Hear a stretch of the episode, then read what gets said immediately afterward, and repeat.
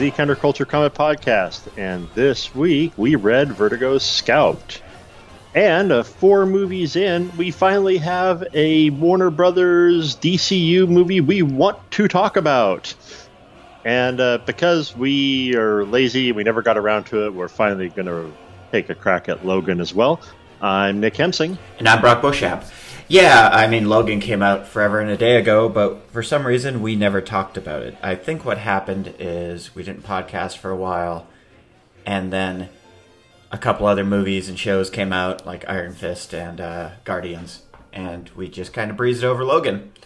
But, uh, yeah, I, I mean, before we get to that, there's something that I've been thinking about for a while now, and it's like about three, two, three weeks ago, in a span of one week, I watched Riverdale.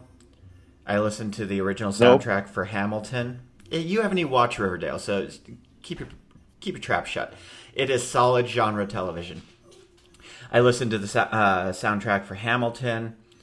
Um, I read a couple comics and started watching American Gods. And after I was done, I was like, I went through entire years of the 90s without that much good stuff that I witnessed in a span of two or three weeks. Like, man, entertainment is so much better now than it used to be. It's well, there's you have so many outlets, and each one of them is, uh, you know, there's enough good content out there. There's enough good source material out there that that's been either you know waiting for adaptations or you know or you just have some people some writers that have uh, been able to make their uh, make their name enough to where they can start the uh, pet, pet, project they've been sitting on for a while. And with all these outlets hungry for you know hungry for content the uh, we're getting the best of it. I mean this is ideal this is what you would hope to see in in a place where the you know in a large marketplace where uh, you're not even confined by the channel you can get on your, you know, the local cable services or uh, what frequency you can own in, you know, different markets. Uh, you know, now we have so much, you know, so many outlets, you know, competing for your eyeballs. We're getting the best content.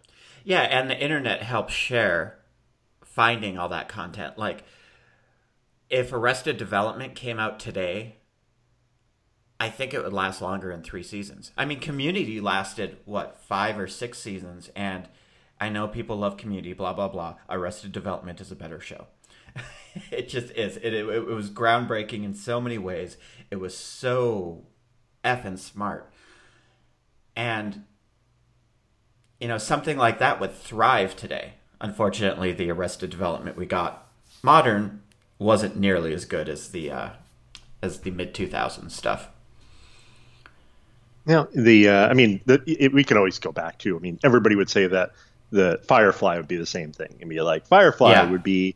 I mean, Firefly, even if it got relative, you know, decentish numbers, would have at least would have at least received about three seasons because now now many uh, outlets give a show like two to three seasons to see if it see if it picks up its audience instead of the like the one season you know the one season crack at it.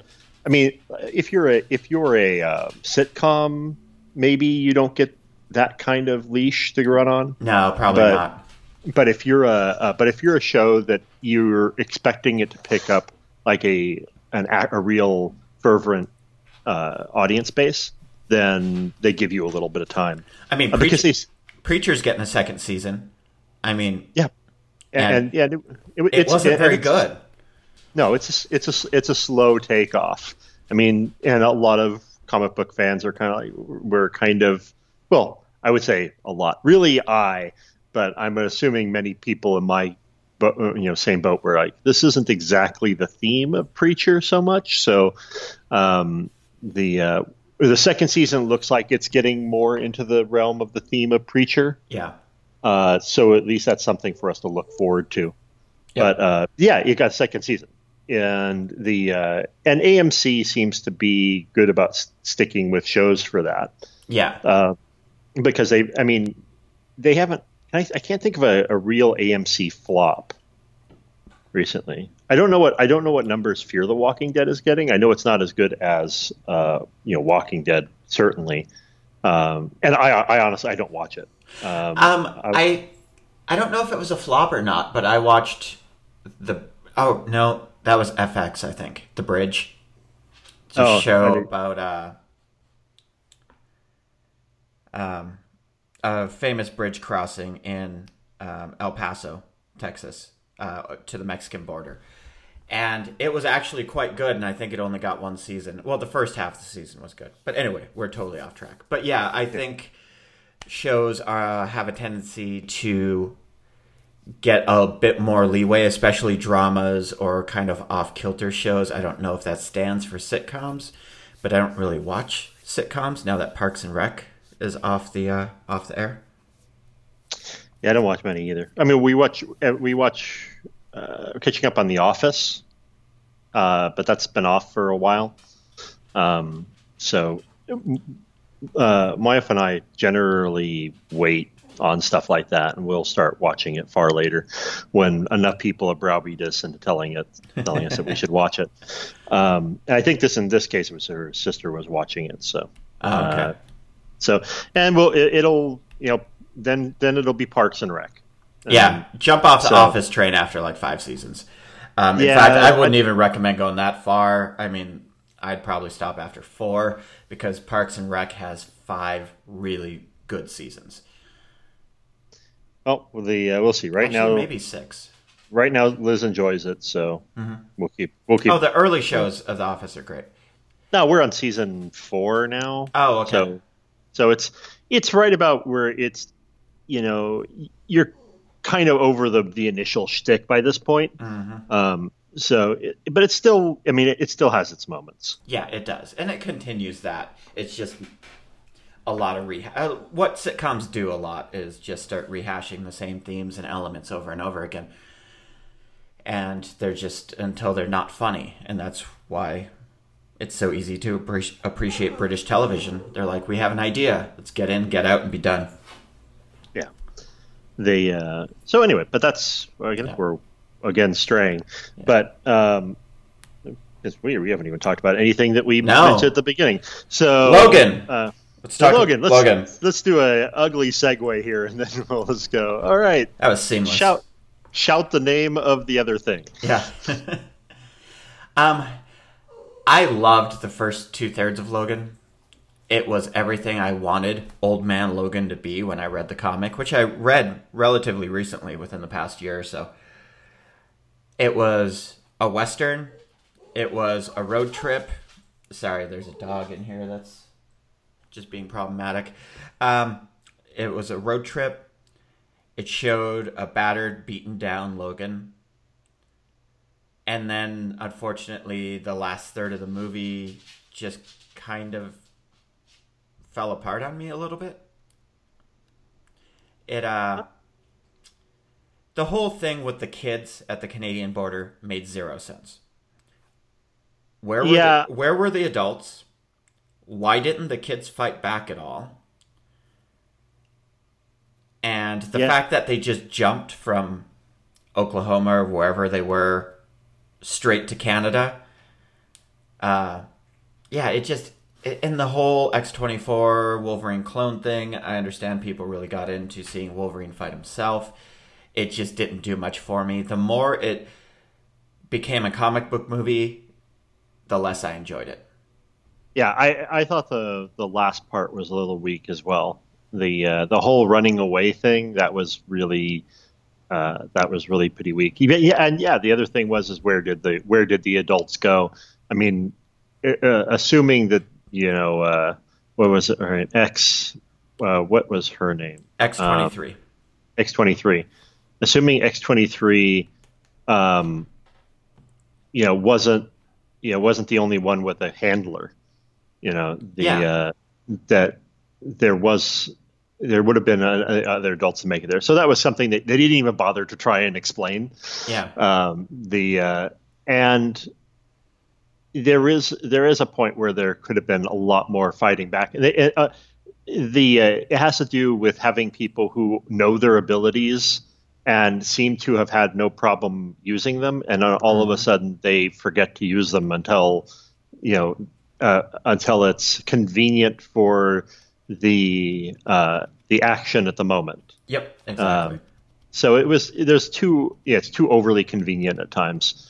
Uh, so that was the problem that it, it, it, makes the it makes the you know the climax seem a little bit tougher to understand.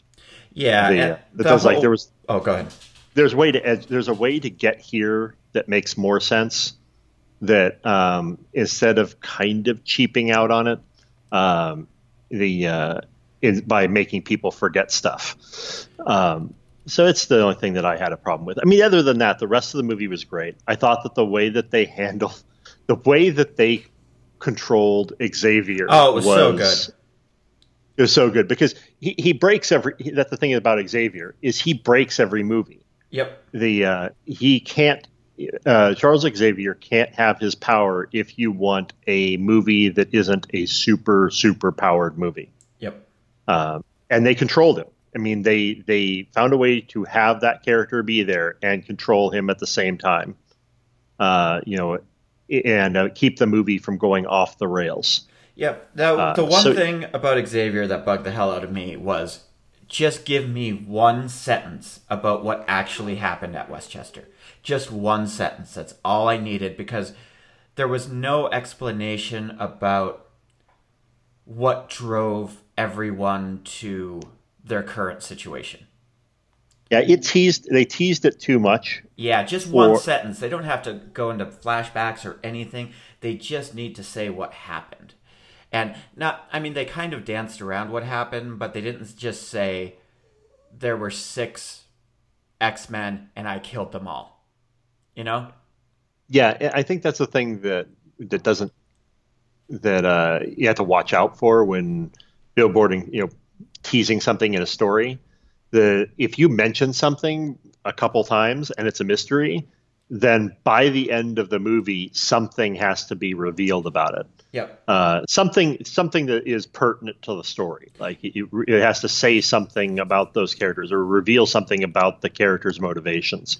Yeah. It, and it, it literally could have been a twenty second conversation.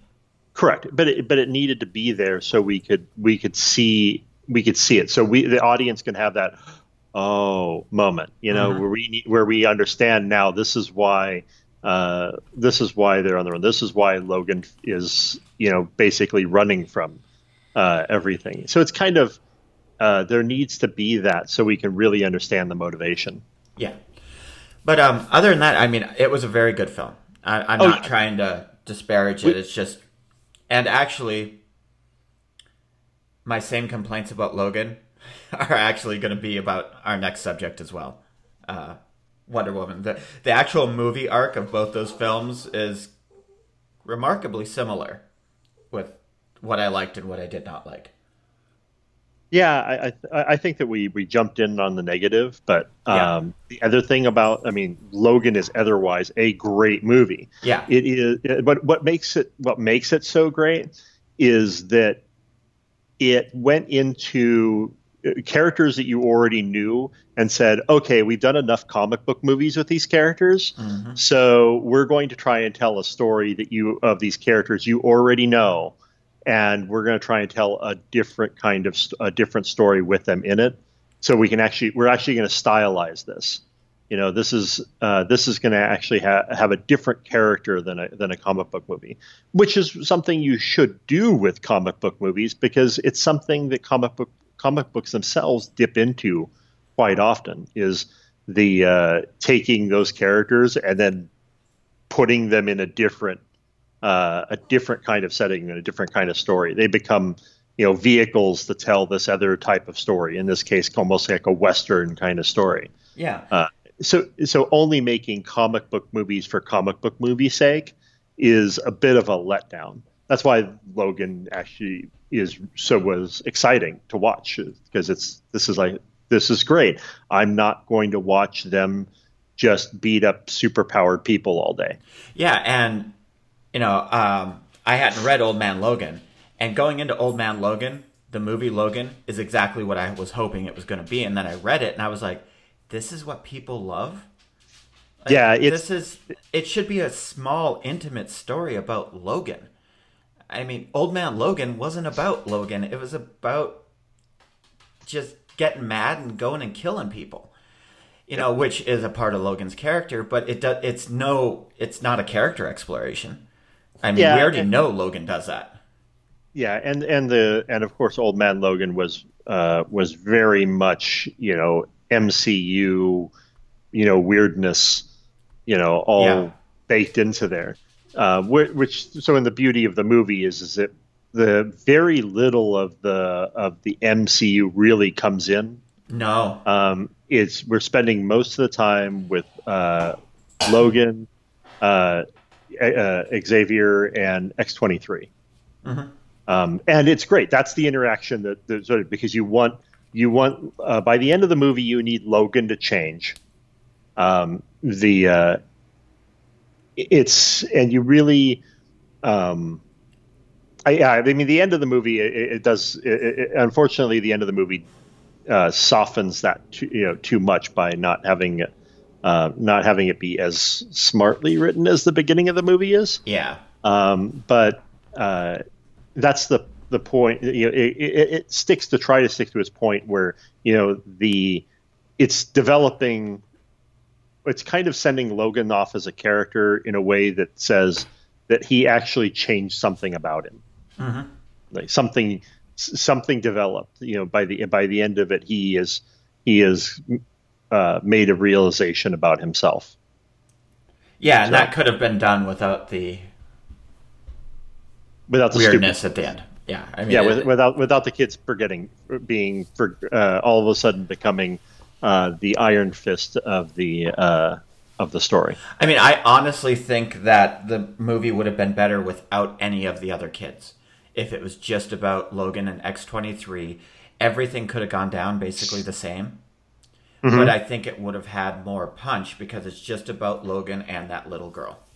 Yeah, they, they wanted too they, too much. They wanted to have all the other kids in there so they could show new mutants. Yeah, The uh, whereas if it was story, um, it almost would have been better if the kids were dead. yeah, um, the uh, I mean, and I'm not, I hate to say it, but r- for the story purposes, um, it would have been better if they arrived at that space where they all were and they were all dead. yeah. Um, so uh, it's way the movie's been almost through the theater, so s- sorry if it spoiled anything for you, anybody out there. But um, the uh, but yeah, uh, it's still a good movie, but still a good movie. It's Yes, it's it is. fun to watch. It is it is by it is uh, the best Wolverine movie by far. Um, Mm-hmm. But I I struggle I, I I hesitate to call it a Wolverine movie because it's really it's really a side finally a, a side story that has its own feel. yeah. So Yep. so so uh, go watch it if you haven't seen it. And sorry if I've spoiled anything for you. Oh, whatever. I mean, Yeah. it's been out for a while now. But the next thing we are going to spoil, although I question if why anybody out there hasn't seen it yet, is Wonder Woman. Spoiler alert: We are going to talk about Wonder Woman Yes. and the story. starting now. Um, I really liked this movie overall.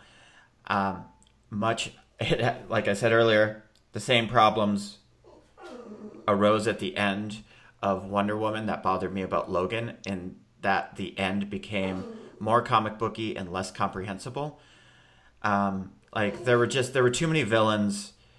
The villain you really wanted to see ended up. I'm sorry, one moment here.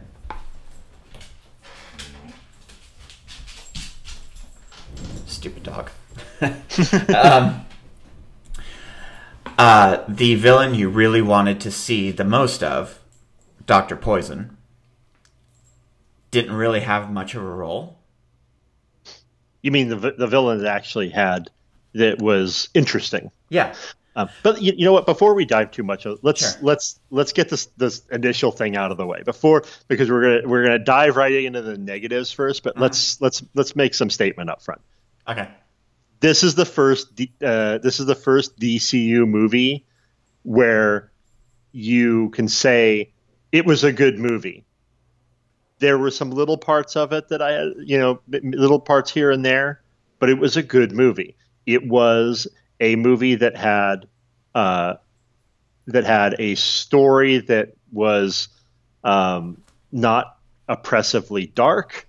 Mm-hmm. Uh, in fact, it had it was quite a light movie. Uh, the it actually had character development. You uh, you watch uh, Wonder you know Wonder Woman Diana uh, develop and uh, Steve Trevor.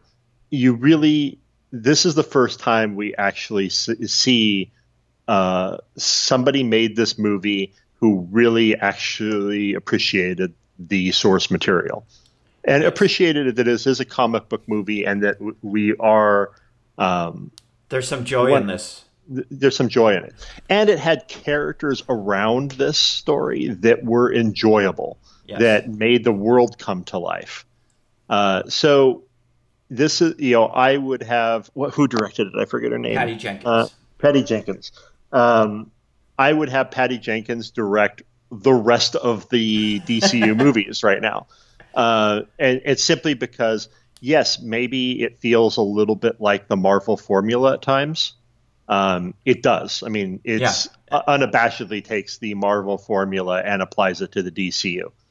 Um, but in considering it's and not that everybody has to be Marvel, but considering the last three movies that have been made in the DCU setting, right now that's not a bad place to go. No, it's really not because this is the first movie where I walked away saying that was a good movie. You yeah. know, I I didn't hate Man of Steel, um, but I had huge issues with it, and at best, I would call it a mediocre film. Where I think Batman and Super Batman v Superman and Suicide Squad are legitimately bad films, especially Suicide Squad. Yeah, this this movie actually had a story progression, pacing, and character development that mm-hmm. you want to see in a movie. Period. Yeah, it's uh, not a comic book movie. It's not anything. It has a logical progression. You like the characters. You want to follow the characters. You know, and who knew that Chris Pine playing James T. Kirk is actually just playing Chris Pine because he plays the exact same role as Steve Trevor. But he, it's he great. Does, He's great. It, well, and and it, it, does come, and I I I can say it, he comes off as a as a Marvel movie character. Yes. And so do so do his friends. Mm-hmm. They they bring life to they his three friends are almost Ant Man's three uh, Ant Man's friends. Well, they're basically Ant-Man's the Howling Commandos. Yeah, which you barely so, see in Captain America, but uh, that's basically what those people were: is the Howling Commandos. And you know what? Don't care. They were great. Yeah, you know? they were they were wonderful. They um, and the use of those characters was brilliant. They told the story of war Yep. Because because so much of this movie is about people and war and the uh, why you know and the way that it approaches showing um, each one of those characters is a character uh, is somebody who's been affected by war uh, and not for the better, but you still see some the heart for them, you know, heart mm-hmm. in them and the way that it dealt. Oh, the, uh, I am. I wanted to clap when it dealt with Native Americans. Oh, wasn't that great? The um, I can't remember the character's name, but he's actually, God forbid, an actual Native American. They cast in the role of being a Native American, almost unheard of in Hollywood. Um, I think he's a member of the Blackfoot tribe. Anyway, I read something about it weeks ago. But he's fantastic. He's only on the screen for really a meaningful two minutes. Uh, most of the time, he's kind of floating around in the background, but those two minutes are just pitch perfect. Well, yeah, and they didn't, and and they didn't dance. No, nope. uh, they they they uh, in every way, it's uh, how they build up to Diana's exposure to what the real world is like, because and the the way that you you uh, the very end of the movie, the very very end, the fight at the very end, yes, super comic booky. Uh, but right up to the point where she's she it leads to her grand realization. Everything you can see how that character uh, in in how that story was written, she has a worldview up until one point in the movie mm-hmm. that she thinks that she thinks that all of this is caused by something. Yeah, and the uh, and so she, and whenever she sees it all through that filter, and she and, and she thinks she can get rid of it, and then and then the uh, that's what me that's what makes her transformation so and her decision so uh, impactful is that she has seen all of this. All of those characters build towards that. It's uh, the even though you can you know, say the, the very end of the movie getting super comic booky, but the the rest of the the ninety percent of the rest of that movie well executed. Yeah, the beginning with um, when they're on Themyscira, and I was sitting next to my wife, and you're introduced to all these Amazon warriors fighting, and then one of the most clever things I've seen in movies recently is a little Diana, Diana Prince running out and emulating the warriors. And she's it's such a beautiful way to step outside of the movie because that little Diana is representing every little girl in the world who watched Wonder Woman and f- fake fight fight fought just like uh, Wonder Woman did. And I was like, wow, that just, I mean, slow clap Patty Jenkins because that was just wonderful. And, um, and that there was entire, lots, that there was lots of, there, there, were lots of little love letters to, to, mm-hmm. uh, old, uh, Wonder Woman, you know, uh, like TV, even TV show. I think yeah, the Lynda Carter, uh, yeah, yeah, Lynda Carter show. Because uh, uh, Liz pointed it out, and she goes, uh, "This is yeah, the outfit she's wearing at the end. That's the '70s Wonder Woman outfit." Uh, and I went, oh, yeah, nice. I, I didn't yeah. even didn't even occur to me, but sure enough, I know exactly what she's talking about. Yeah, so this is there's really a uh, there's a um, this is why it's so important for the people who work on this to actually love the source material. Yep. Um, you know, I none of this during this time. I mean, these previous movies, did we ever get an idea that that um, Zack Snyder and company really loved the source material, or no. you know, they they took their their bluff of what they wanted to see in it, and then they ran with that to make you know these music video comic book movies. Well, he's actually said I've read interviews, and I hate to disparage Zack Snyder right now because of the crap he's going through personally. Uh, one of his his daughter just passed away, and so he has actually stepped down from Justice League, and Joss Whedon is finishing the reshoots. Um, so he's in a horrible, horrible place, and I obviously wouldn't wish that upon yeah. anyone. Unfortunately, I believe that Justice League will end up a better film with Joss Whedon involved, but I just wish it wouldn't have come about that way. No, it's the same way I think, uh, but but it's it's the same way I feel about it. But, but, we still we still our criticism of of the previous movies he's made about this is on yeah. is honest. I mean, but it's what I was going to say is that he has actually openly said in interviews, "Well, I don't like this about Superman." Well, then don't direct don't direct a fucking Superman movie then you know what Superman Superman is an incredibly challenging character to handle correctly. But there are 80 years of comic books that you can pick and choose from to see how to handle him correctly. And if you have some kind of open disdain about the character or you feel he needs to be quote unquote modernized, he doesn't. You just need to tell a Superman story.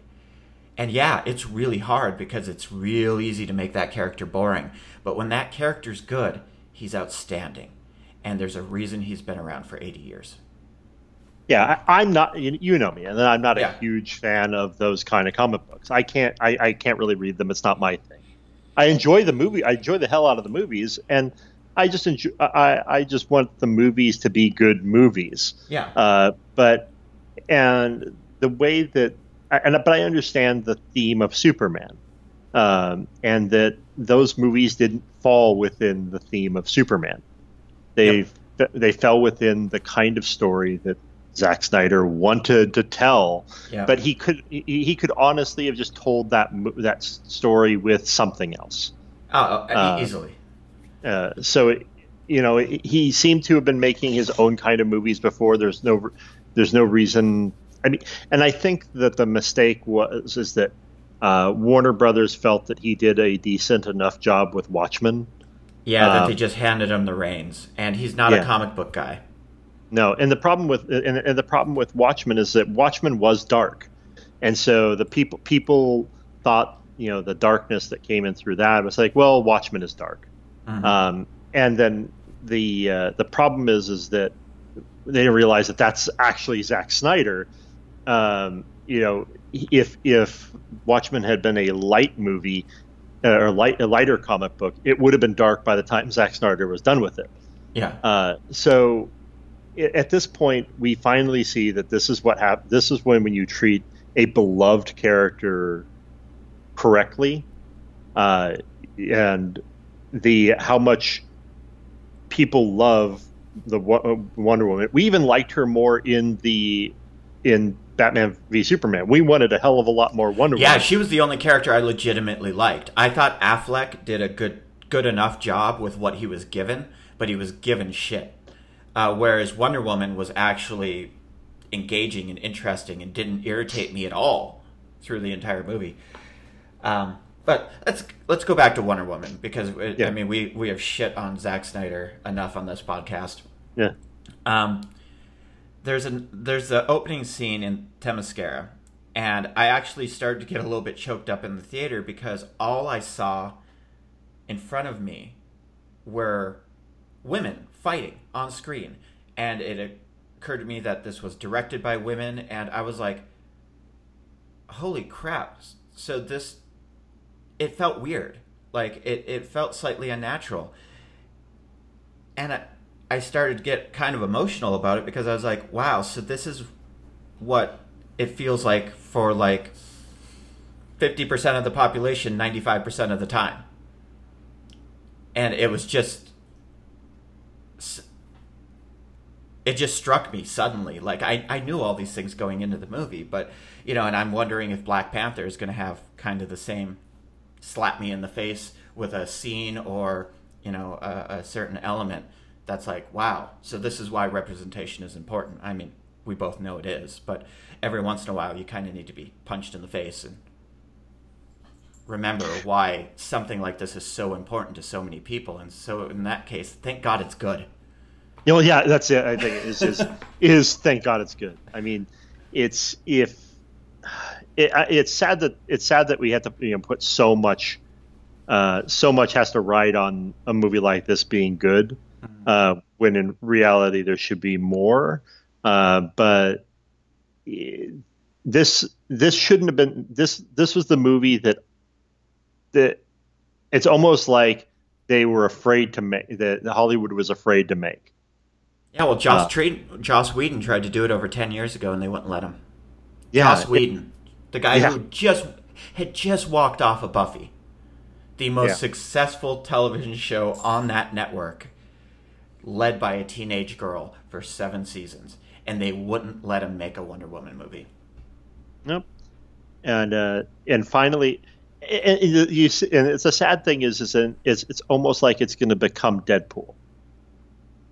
That all of a sudden, the uh, I mean, you know, that it, it's sad that it, it kind of i mean it's sad that it needed this to happen you know like that one movie to be successful like the like we, we why you know why did we not realize didn't realize before that there was a grand market for you know strong female characters in comic book movies the uh, uh, just like there was a market for snarky comic book movies too or a uh, market for comic book movies. Period. And by yeah. the way, this DC really made Marvel look bad by getting Wonder Woman to screen and making it a good movie first.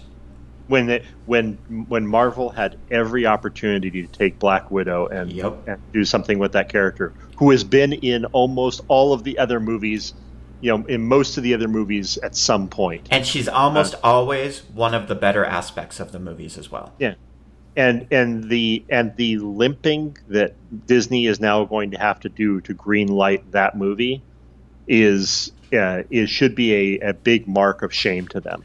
Oh, the moment Joss Whedon wrote the line, "I have read my ledger," the fact that Disney didn't say, "Okay, Mr. Whedon, now you are going to go make a Hawkeye Black Widow movie." I don't. How did that not happen? Yeah. How did uh, that not I, happen? Because they kept, you know, they. I don't know. It's yeah. it's it's really just it's really stupid, and they shouldn't have needed a, a good Wonder Woman movie to tell them no. that, that that that this uh, this had a market that people would have wanted to see that. Like I, I tweeted after seeing Wonder Woman, Wonder Woman should not be an important movie. Unfortunately, it is, and we just have to accept that. Yeah, it shouldn't be. It should be. It should be that you know uh, uh, we've been wanting to see one a Wonder Woman movie. We're wanting to see a good one.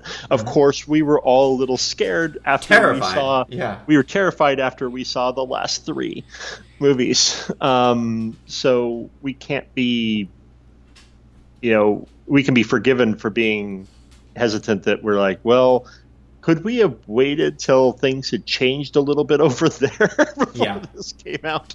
But luckily, whatever bubble that this existed in over in Warner Brothers uh, that allowed this to stay clear of all the other crap, uh, I thank it for being there because somehow this managed to avoid being tainted. Mm-hmm. Uh, uh, I would like to talk about the end a little bit. Um, well, first, they could not have handled Steve Trevor any more masterfully in this film. He is a very good sidekick to Diana.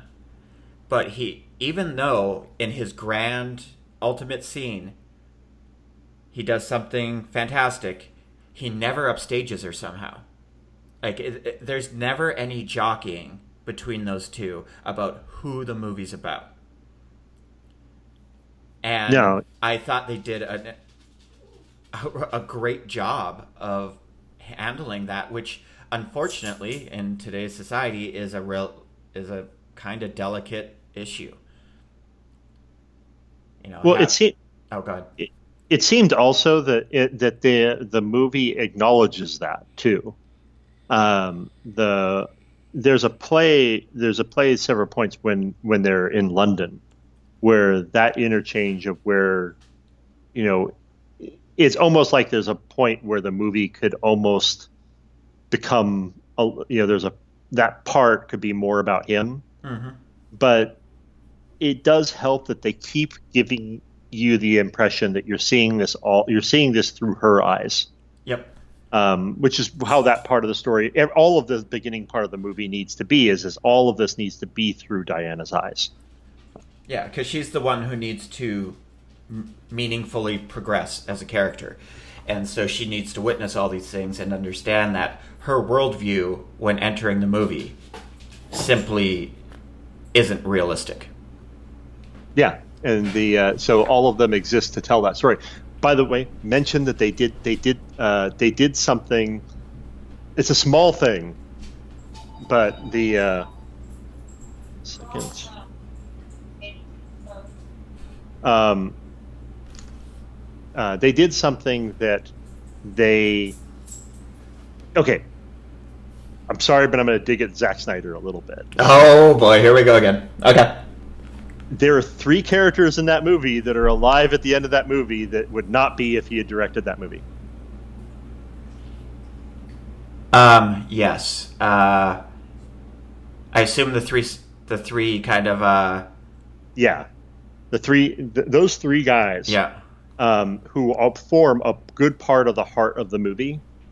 Um, having them be alive really kept the spirit of the movie positive. Mm-hmm. It, it, was too easy. It was way too easy to kill them. Yeah, it would have been. Uh, because they weren't even essential at that point. No, no, they were basically running around flailing their arms at that point. No, no, they, they, it's almost like what they had done in the story, like their purpose in the story was almost done. Um, but it was a but having them still be alive kept the mood upbeat. Mm-hmm. The, I'm, uh, I'm going to go out and say one bold thing about the film, though. Ares did not need to exist. I don't think that Ares. I I think it would have been a, almost been a better reveal if to find out that Ares was actually dead. That's, yep, that's what I feel as well. And especially because the one flaw in this movie that I've been me- dying to talk about, but Nick just won't let me because he wants me to stay positive all the time, is that Ares is terrible. When he Yeah. actually stands in the middle of a runway or whatever the hell he's on, he, he should have pulled out a soapbox because he literally starts making a bad guy speech. He becomes an anime character. Oh my god, he makes a fucking bad guy speech at the end, and I'm like, yeah, I got it. I understand everything that's happening, and now you're just telling me why. And like the the actor, who is a very good actor, I can't remember his name. I just know him from Harry Potter and a few other things. He's a great actor. He was badly miscast in that role. No, it, it, I understood why they cast him, but they almost should have. Uh, they should have had him have tra- transformed him. Transformed him. They, person. they should not have had him be the, the same looking character. No. because man, can I not think of him as being as being anything other than the wizard in Harry Potter? I know. I mean, no, and, and He's he is not great actor. intimidating. He's not intimidating at all. No, no, he's not. And it's almost like he should have trans. I, I what I thought would have been great if, if he had been transformed and he would have been Greek. Yeah, you know what? I would have transformed him into a Balrog. I don't care. Anything Yeah. would have been better than what we saw on screen. The end fight between Wonder Woman No, and he- he should- Ares is bad. I, I, I think I think he I think he would have been best as I, I think he would have been best cast like the the transformative scene. Fine, you can make him whatever else he is while he's playing behind the scenes. Yeah, he was very good in that role up until Yeah. he became Ares. Which Yeah, I mean, once- I think everybody figured out he was Ares, but What, yeah, once you do the reveal, um, once you do the reveal, the, I would have changed him into a god-looking Greek. Yep. And Uh, I would have eliminated the other male villain. I thought that the, no, you know, I, I, I- disagree. I, I, I thought that the I thought that the male villain, uh, the male villain, made a a good point because what what Diana needed to know is that that people could just be bad. Yeah, and Poison could have filled that role. Uh, see, and uh, one thing I like, I thought that they easily could have done in the movie, which I think would have made it better, is first, Ares is dead. He doesn't exist. Um, this is all. This is mankind being horrible to one another. They don't need a god of war to feed that. And second, let the ladies carry the film. Make make Yeah. Poison the big bad. I, I agree with Poison being the big. Uh, Poison would have been a great big bad. Because she is freaky looking and it's rad. Yeah, and they and that they could have done it in a way that would have been uh, smart. I know why they wanted to wanted it to not do it that way though. Um, they wanted an explanation as to why she was a fighting badass in uh, BVS. Um, You know, uh, uh, just sad to say that you have to make a justification for something that happened in a not great film, um, but they wanted to transform her. They wanted to give the the tra- full transformation that they were looking for.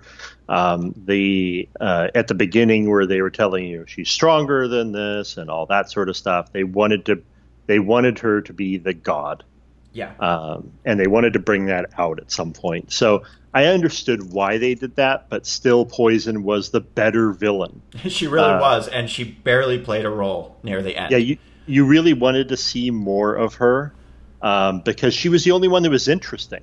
I mean, you can't put somebody with that face prosthetic or Yep. that face thing on and not say, "Okay, I want to know more about that one." Yep. Uh, the I the mean- weird one with the melted face. I want Yeah. that one. yeah that person that person needs more screen time and ultimately that person needs to be the one that ha- the main character has the conflict with because the German general, the German general is, you know, certainly imposing and scary or whatnot, but he's not really outlandish. No, Uh, no. He's he's just a he's just a evil general. That's not that interesting. She is interesting. Yes. You know, she she seems to have some sort of motivation, maybe some almost almost uh, almost a part of her that's unsure about what she's doing. Mhm. You know, and so that there's actually a little bit of depth in that character that they Yep. really could have dug into, and they didn't. Yeah. Um, the uh, and that's what would have made a great villain. Yeah. Um, it, it- because that that is the one thing that the movie is kind of missing is uh, it misses any sort of villain that you can really sink your teeth into. Yeah, uh, there is no uh, Loki or something like that. No, Um, Ares Ares is too. Um, Ares honestly has to give his his stupid speech at the end because you haven't spent any time with that character up to that point to know what the hell that he even is doing anything for. Yeah, and that was actually the point I made uh, to somebody else I was talking to the film about. I go, if your big bad has to make a speech at the end, you have failed that big bad up to that point. Yeah, Because you should have clearly defined motivation, unless it's like a plot twist thing, you know, where it totally yanks the audience in an unexpected direction. Um, you don't, and even then, you don't need a speech. But you have failed to develop that character if you need to have him stand on a soapbox and rant for 90 seconds. Um, and you even look at a movie that yanked the audience in an entirely different direction, Arrival, and there was no dialogue. They just visually mind fucked you for like 60 seconds. yeah, yeah. It was a. It's. Uh, yeah. I. So that was the only. I mean, that's really the only thing. That's what the movie needed. I think that the the movie lives and dies though on uh, on Diana's uh, growth as a character. Mhm. Um, that part of because that part of the story is so good, the uh, it's so well done. Then the rest of it is so they uh, you're like okay, well the the end is, eh, you know. Yeah, it's just unfortunate that the end is what you walk away from a movie with, and the weakest part of Wonder Woman was definitely end. But it is still a very good movie. Absolutely go see it. You Yeah, know, the- I, the first hour and a half are so worth your time. It's just unfortunately, unfortunately, last forty minutes not quite as much. Although Yeah, there for- are still good points. for a moment, it made me forget that this was the kickoff. To uh, this wasn't the kickoff for the DCU. Yeah, absolutely. Uh, I wished it was. I Without wish, a doubt. I, I wish this was the beginning, and I wish that we were all going to be talking about that Superman movie that we really want to see.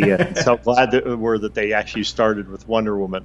Yeah. Uh, yeah, I wish that. was Although Joss Whedon is making a Batgirl movie. That's why he's involved with Justice League. He was around, and DC has already uh, conscripted him to uh, direct the Batgirl film, yeah, which I mean, uh, awesome.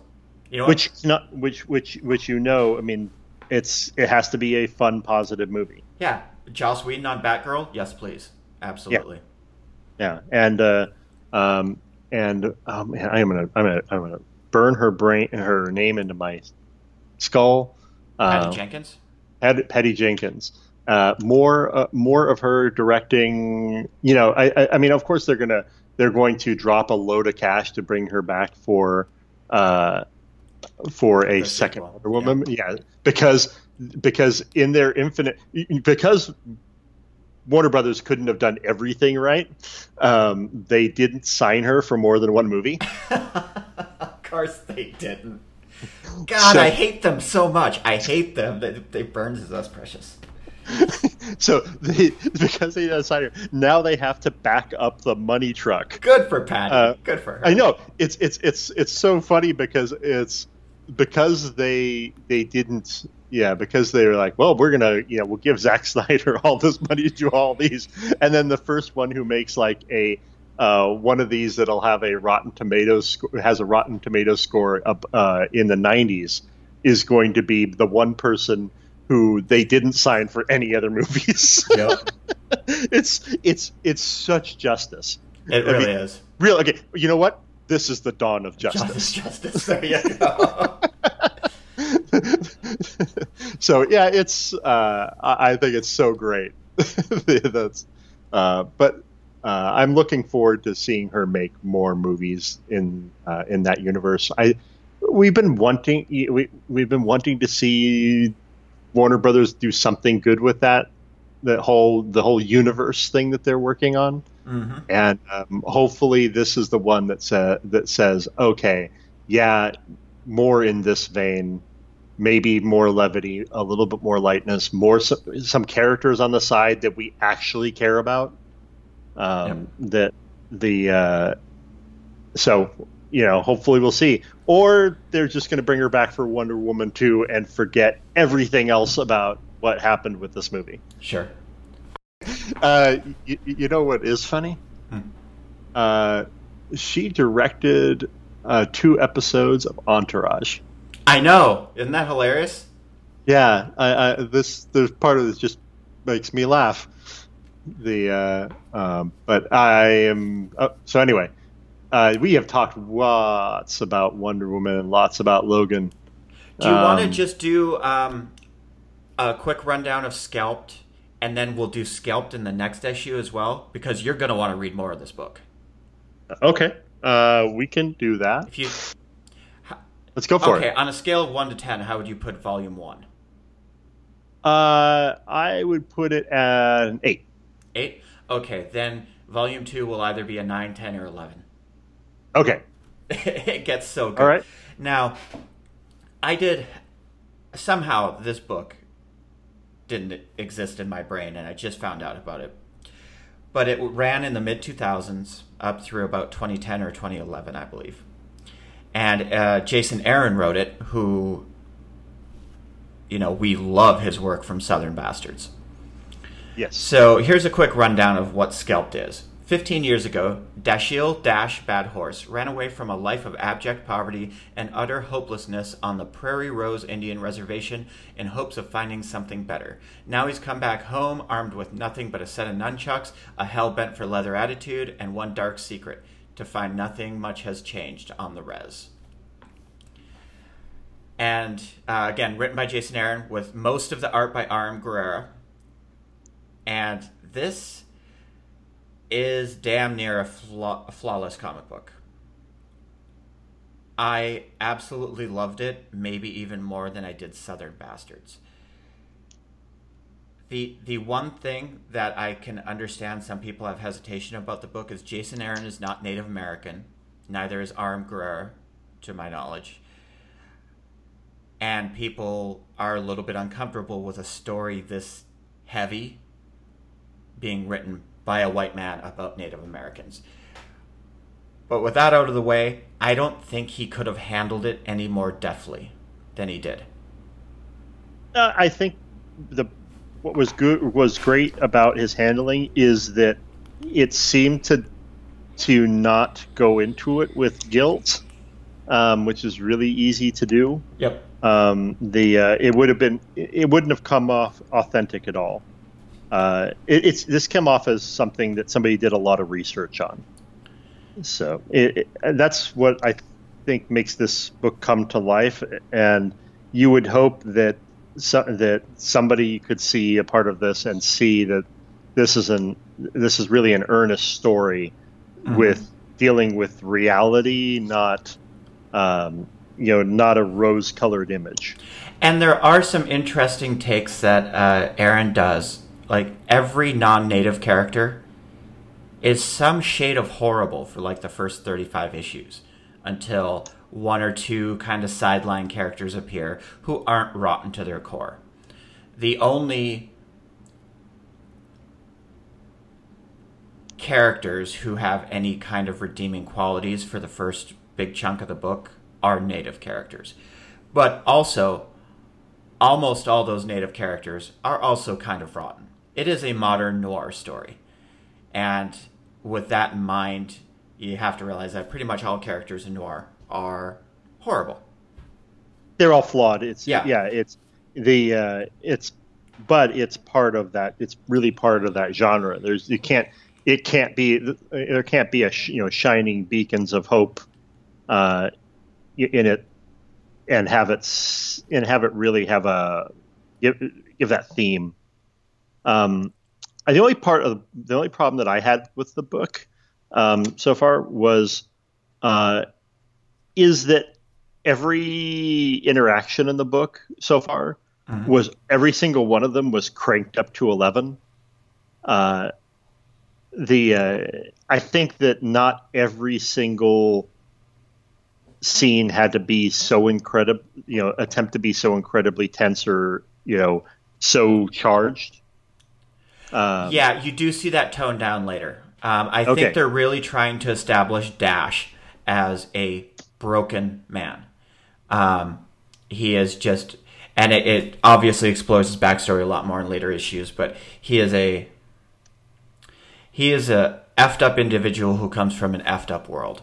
And the more you find out about his world, you realize just how screwed up everything is and why he's a dipshit, basically. Um, he does a lot of super destructive things, and he continues doing destructive things almost all the way up until, you know, issue 40 something. Uh, but he is not the main character all the time. The uh, Aaron jumps around from character to character a fair amount, and the main villain in the first trade is uh, the leader of the reservation who is building a casino named Lincoln Red Horse. Lincoln Red uh, Horse is Red not Crow. Red Red oh, Crow. Red Crow. Sorry, Bad Horse, Red Crow. Uh, Lincoln Red Crow. Um, he is not the villain, and he is actually probably the most interesting character in the book going forward. He is an interesting character. I they uh, when they initially bring him in, you're thinking you're thinking it's going to be uh, purely Bad Horse versus him, mm-hmm. and there seems to be something uh, definitely deeper about that character that comes through. And because part of it is, is they they tease that with his history of being uh, the protest history. Yeah, he's uh, um, uh, this story is based loosely on the story of Leonard Peltier, the Native American who accused or who was uh, convicted. Uh, he was convicted. Was convi- he was convicted of, of shooting two FBI uh, uh, agents on a reservation. Yep. Um, now, whether uh, and there's uh, the controversy is, is there's much to say that it, it, that it may it may not have been him, and that they he was basically they just want they wanted to put somebody with red skin in jail for that crime. Yep. So there's there's a fair amount of evidence to suggest that Peltier is not guilty, uh, and this is a completely fictionalized account of different characters in similar circumstances. Yeah, and Circle, circling that story, yeah, circling, circling that, that real life event. And there are three main characters who um, were in that mid 70s shooting with the FBI agents. And the book takes its sweet ass time explaining it in a really, really good way. Like this this story jukes and weaves constantly. And you rarely you rarely get a full picture and Jason Aaron does this really weird mechanism with shifting time. A lot of, and most of the time it would annoy me. Um, but he jumps to different time periods with different characters, often with little or no warning at all. And you kind of have to play catch up with what he's doing a lot. But I think it just adds to the intensity of the book. I think in the first volume that you read, he may have uh, outlined it a little bit more clearly about when he's jumping time. Uh, he did. There was uh, hours before, and uh, that sort of thing popped in uh, several times. Yeah, and he still and he does that pretty cons- uh, somewhat consistently. And he later. did it. And when he jumps, when he jumps, uh, when he jumped far back, he would change. They, they would change color. Yeah, they would go black. They would go black and white. Yep. And, or sorry, not even black, black and white, almost uh, outline drawing. Yeah, yeah, it's um, basically just like pure inks almost on the page with very little uh, coloring or shading or painting. But uh, R.M. Guerrera's art is fantastic and it perfectly fits the tone of this book, I think. And he can actually really draw natives. Uh, you, it's really a challenging thing as an artist, particularly a white artist, to pick up on the very subtle facial facial features that define different ethnicities of people. And he, uh, you look at his pages and you always know that somebody is Native American. Yeah, uh, yeah. There was there was a character that I struggled with at certain points to determine whether he was white or black, um, and that was just because the shade on him kept shifting. Oh, okay. um, the uh, uh, uh, it was the it, it, was the lead detective. Um, like oh the, yeah, the FBI agent. Or... The FBI, yeah, the FBI, FBI oh, yeah. agent. He's a I, white guy. Yeah, but but there were times where I was almost I was like I thought he was white before, but the way that he's drawn here, he, almost like they wanted to make uh, wanted to have him look black. Yeah, um, I think what it is is the colorist, and I don't know if Guerrero is coloring his own work there, but um, they do a lot of tone shifting in based on whether it's night, day, indoors, outdoors, etc., etc. And I think some of that doesn't come off super well sometimes. Yeah, it was just it, it was. I mean, I was pretty. I was like almost. I'm pretty sure, but then like, wait, wait, wait, what? so there's a little bit. I was pretty sure that that he was white. Um, the uh, but I really wanted to uh, at, at, some points I had to kind of like flip back and examine examine. Yeah, uh, it's like did they draw me color over here? because uh, yeah, it was it was only it was just a little bit of weirdness there. Um, but the uh, but yeah, the native the uh, the drawing of uh, definitely Red Crow. Yeah. Um, he is. Uh, he's definitely Native American. I think actually do a really job of drawing him from behind as you know, or from the side as Native American. Yeah, he has these really broad shoulders, and he's slightly stooped forward in the neck. Yeah, and I don't know what kind of black voodoo magic Guerrera's using there, but it's it's just it conveys he's a Native American. It's really interesting. But um, yeah, so um, Red Crow is initially thought to be the villain. Um, Dash reveals something very important. Is it the end of the first issue, or is it later than that? I think so. Good answer. I don't. Yeah, I, I mean, yeah, I um, uh, it depends. Uh, uh, I mean, a, a, character reveals something very important. Yeah, um, but you know what I'm talking about. Maybe. I know he reveals he's an FBI agent. I'll just go ahead. Oh yeah, that, yeah, yeah, that part. Yeah, okay. Yeah, that that part. Yeah, that part I know. Yeah, but he doesn't reveal it's Red Crow. No, no, no. It's a audience only thing. Yeah. Um, so he's actually working with Nitz, who is the FBI agent in charge of you know, not really law enforcement of the reservation, but federal monitoring of the reservation. Mm-hmm. And where this book does its best work, in my opinion, is conveying just how bad things can be on the reservation, but not that everyone is bad. Like there are a lot of characters, and they come to more prominence later, but that they're just trying to get through their daily lives like everybody else, and there are these, for lack of a better term, fucking clown shoes in Red Crow and Bad Horse and some of the other people who just constantly f up their life. Well, it, it, the uh, and it, it works in that setting because I mean that's the reservation is impoverished. Yep. I mean the uh, most of the people there. I mean it's which means it's not and it's not noble poverty. No, I mean this is it's ugly, this is, brutal poverty. Yeah, ugly, brutal poverty that has people that end up not being great people because this is where they grew up in. Yeah, and they have no other choice. I yeah. mean, that's ultimate. When you get to levels of, and they mention in the book at points like what the average income is, it's something ridiculous, like three or four thousand dollars a year. Um, when you get to that level of poverty, there's simply, I mean, you either leave and try to go find your way elsewhere, or you stay there and ultimately have some of your life just sucked out of you. You know, what's different from a reservation and, you know, an inner city ghetto, basically? It, well, I think the big difference is, is that the reservation doesn't have nearly the resources available to it that an inner city ghetto does. You know, as yeah. weird as that is to sound, it's even worse. And we have as a society so badly ignored these people.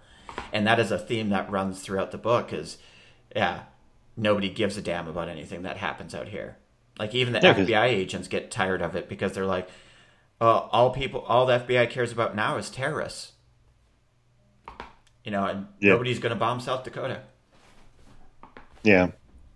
And uh, it, it, and there's just this one detec- one FBI agent who has an axe to grind yeah, he is an absolutely rotten, horrible person. Yeah. yep. they yeah they don't they they yeah his mo- presentation or how he comes out once they tell you know how he recruited um Dash a bad horse yeah Dash yeah the uh uh is is like oh okay he's the shitbag um yep. so it's uh, but I, I, it is it is a good uh, it is a good book. I'm I'm looking forward to seeing the story, uh, see where the story goes as it progresses, and it has to you know kind of keep. Um, because I, I I couldn't see it staying at the high intensity it was at the beginning in the first volume forever. Mm-hmm. Uh, it would be exhausting to read. Yeah, uh, and it it is a really intense book. It is um, possibly the most depressing comic book that I read through 20 issues. It is not a happy book. No, it is no. just ugly and brutal. And Aaron does this thing where he redeems every character to some extent along the way, which is uh, which is another noir trope. Uh, well, yeah, you know, because people become horrible people for reasons. And it's not like you're just born Hitler. You're not born with the little stash and you just start Sieg Heil the moment you come out of the womb. A lot of baby Hitler. Yeah, a lot of really terrible things have to happen. but look, look, little, little Adolf said his first words. Yep. oh, that's horrible. now put him in his Mein Kampf chair oh. I couldn't resist. Oh, oh we have just go, totally I, jumped the I, shark. I, I, think it'd be great to keep laughing, but I know yeah, I'm we need to stop. stop right there. but um, you know, people have to have a certain amount of bad experiences happen to them to start forming who they are as people and yeah, so Aaron, you know, dips into every character at one point or another, and um, yeah, it's it's my favorite book that I've read, probably in the past year. Yeah, uh, it's a good book. I recommend anybody read it. I'm going to read uh, the next volumes. Yeah, I mean, I started reading it like five days ago, and I'm forty some issues into it already. Well, the uh, so are we, so you want me to read more of this and uh, absolutely uh, we will and, uh, I I'd really like to cover uh, volume two and possibly volume three with you as well. Okay. All right. All right. I'll read. I'll read. Okay. Okay, so um, yeah, I think we can just abruptly get the hell out of here. I think we can both agree that everyone should read Scalped for sure. Uh, yes, you should read Scalped. Yep. Uh, and you should see Wonder Woman if you already haven't. Um, the uh, and Logan, and we talked about all good things. mm-hmm. this time that you know, and uh, we only trashed things that were around them. Yes. uh, except except when we don't like the endings to movies. Evidently, we yeah, don't don't like them. no, no. In fact, uh, and if you give us the chance to review anything, we will start with the negative. Yes. Uh, that is without a doubt. That has been since episode one. That's basically where we started. I usually start with something like, you know, I really liked this. But. Dot, dot, dot. but. I wasn't going to let you do that to Wonder Woman, though. I, no, I, and that's I, fair. that's I fair, saw you start. I'm like, no, no, no. No, no. There's some. There's a, something much more important that needs to be said here. Yes. Okay. That's fair. This, the, this is the Thanks good. for reeling me in yeah, this is the first good movie in a sea of not good movies uh, from that chain, uh, from that universe. So, uh, of, of actual universe movies, not uh, yes. the standalone Batman. Anyway, so yes, but we, uh, uh, but so once we, we departed, we started saying good things about a movie first. Yes, we did. So let's get the hell out of here. Um, we will be back in the next couple weeks, probably doing the second batch of Scalped, or we might switch it up and do Sandman. I don't know. Depends on what we're reading. But, yep. Yeah. Although, let's see. So, okay, we can talk about this off, but I'm gonna pan the first volume of Sandman pretty hard. So. Uh, yeah. I, yeah. Let's. Okay, we'll talk about that. Yeah. Okay, thanks for listening. Be sure to drop us a line at countercomic at gmail.com. You can also visit our website at schlockworks.com where you can view the podcast archives and check in on some of our other work. If you're so inclined, drop by iTunes or Stitcher and give us a review. That's all I have for today. I'm Brock Beauchamp. I'm Nick Hemsing. Thanks, everybody.